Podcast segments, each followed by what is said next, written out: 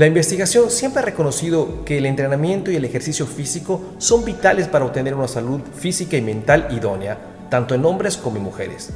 Hace años, la mayoría de las mujeres adoptaba un sedentarismo completo, hasta llegar a la pubertad, obligado en gran medida por la presión social existente. Aquellas mujeres que sí practicaban deporte apenas realizaban entrenamientos en los gimnasios directamente.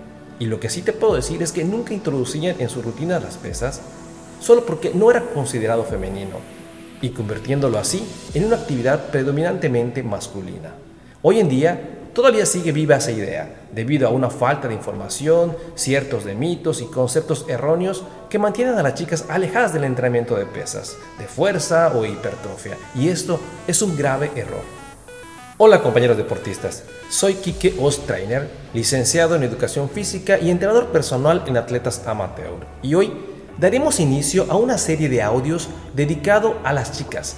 Con todo respeto, cariño y con el afán de hacer conciencia, abordaré lo que están haciendo mal según mi opinión al día de hoy, siendo la finalidad de que eliminen esas creencias limitantes que no las deja progresar en su cambio de composición corporal.